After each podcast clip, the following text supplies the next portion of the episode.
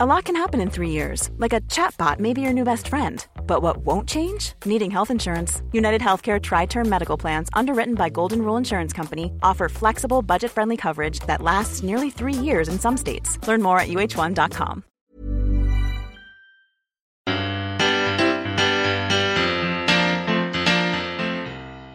Hello! My name is Taylor and I'm here with Zane. That's me. And we are from an assemblage of grandiose and bombastic grandiloquence. Hooray! Uh, hooray! That's us. Well, Coming we soon. will be Yeah. coming soon. It's coming soon. Um, we're here with something to pass the time for you, something to listen to, a bit of a distraction, lift the mood during these uh, strange times. So we have been looking at um, some interesting facts, some some weird things, some common misconceptions, you might say, um, and we have developed a game we like to call um, actually, uh, where Zane and I try and one up each other with facts um, that you might not know or may not have heard before. Yes, that is what we are doing. We are Correct. educating you with the real things. We are stripping away the the, the veils from The reality. false. We all need a bit of truth sometimes, you know. Yes, That's where we're I at. agree. Shall I go first? So, please, I would love that. Um, actually, Taylor, the expression "rule of thumb" Mm. did not originate from a law allowing a man to beat his wife with a stick no thicker than his thumb.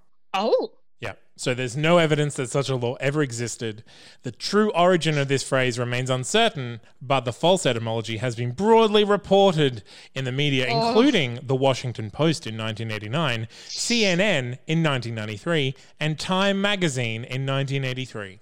I don't know if I'm happy or sad to hear this news. I mean, it's a very it, it's a it's a very violent theory. Um, it's a bit horrible, yeah. to just have been made up because someone just did make that up. Yeah. uh, Some, I mean, it just sounds like one of those things a dad would say to their True. kid to be like, "That's the rule of thumb. Dad, thumb." what does the rule of thumb mean? Well, Yeah, son, you know, back in the good old days. yeah. Well, good. um, did you know actually 420 did not originate from the Los Angeles police or penal code for marijuana use. In California, 420 means juvenile disturbance, and Oh. California Penal Code section 420 prohibits the obstruction of access to public land. Huh. There you go. So the use of 420 started in 1971 at San Rafael High School, where it indicated the time 4:20 p.m. when a group of students would go to smoke. I want to know. That's that's very fascinating, but I want to know how we know that and who these students were. I do. I have heard. I feel like I. I think it might be an episode of uh, Criminal by my name is Sarah. Phoebe Judge. Phoebe Judge. This Right. is criminal. Criminal. Um, not on this network, but she did an episode where they said that the guys that did it came forward, and we were like, "Yeah, we started 420 because like we 420 was our code for going to smoke, and we wanted to double check that like we were going to do it today." Be Imagine like, being that 420, and they'd be like, person. "Yeah, 420." Imagine being that person that started off like a slang phrase that just like took over the globe.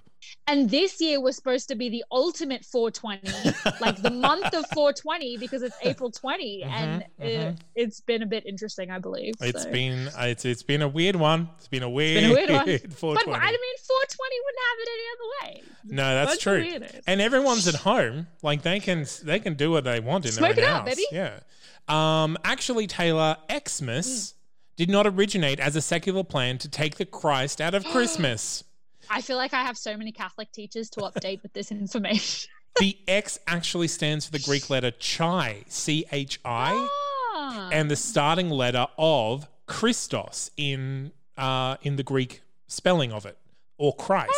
Ah, that's kind of nice. Yeah, so the use of the word Xmas in English can be traced to the year 1021, when monks in Great Britain used the X in place of Christ for abbreviation while transcribing classical manuscripts into Old English. Well, they could have written a footnote, couldn't they have? So well, we knew. the Oxford English Dictionary recorded the first use of Xmas for Christmas dating back to 1551. So, like in popular language rather than just as an abbreviation in holy texts. there you go. Yeah. They that I that I feel good about that. I feel good about this knowledge. Yeah, I mean that's the thing. It's it's Hmm. not sacrilegious. It's not sacrilegious at all. It literally means Christ.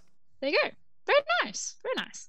Um, did you know that actually Eskimo tribes such as oh here we go Inuit and Aleut Inuit and Aleut.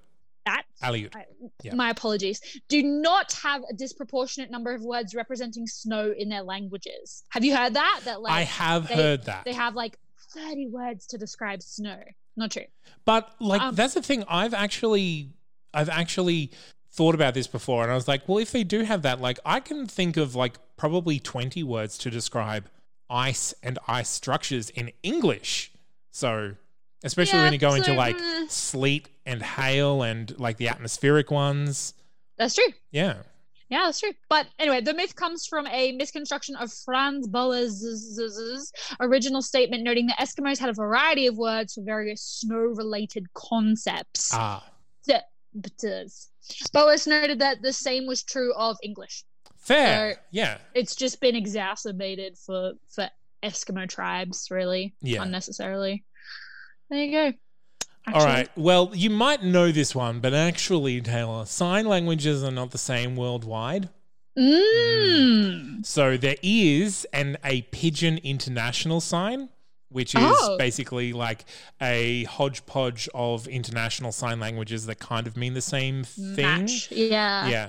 Uh, each country each country generally has its own native sign language, and some have more than one. Yeah. Yeah. But there are a lot of like There similarities among the sign languages. Because a lot I of didn't- a lot of them are like illustrative of what you're trying to what you're trying to say. Yeah. Yeah. No, I did know that because um having both uh Australian friends and American friends, but they both speak English, their their sign languages are actually different. So you can learn American sign language, Australian sign language, There.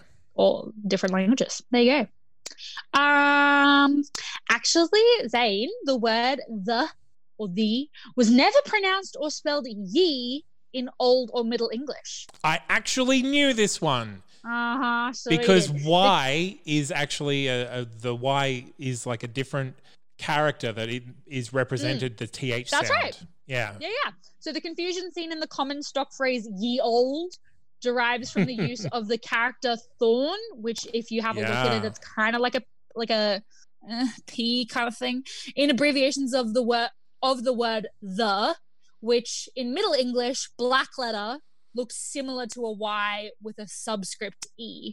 Interesting. Superscript, apologies, a superscript E. Right. Have a look at the characters. It's, it's a, kind of interesting, actually. It looks like ye, but it, it's Yeah.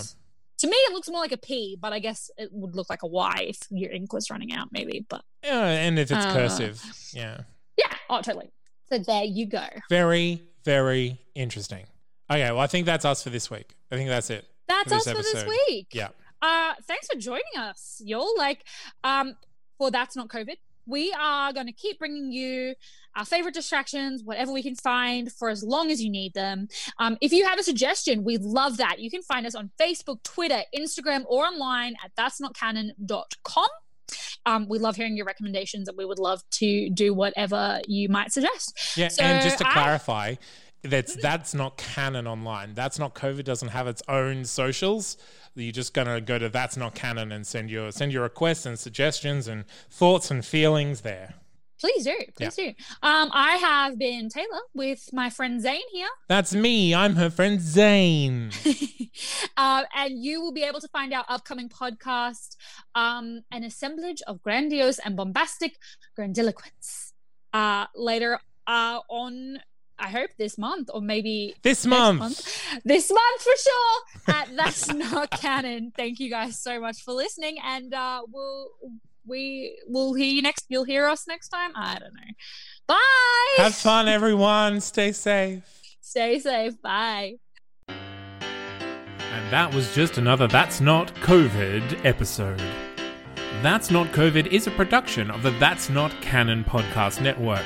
That's Not Canon is a community of podcasters committing to giving new podcasters a platform to share their voices and have some fun. If you've enjoyed this podcast, you can find many more like it at that'snotcanon.com. And if you'd like to support us and what we do, you can become a patron at patreon.com forward slash that's not canon. Until next time, stay safe, wash your hands, and look out for each other. A That's Not Canon Productions podcast. Even when we're on a budget, we still deserve nice things. Quince is a place to scoop up stunning high-end goods for 50 to 80% less than similar brands. They have buttery soft cashmere sweaters starting at $50, luxurious Italian leather bags, and so much more. Plus, Quince only works with factories that use safe, ethical, and responsible manufacturing. Get the high-end goods you'll love without the high price tag with Quince. Go to quince.com slash style for free shipping and 365-day returns.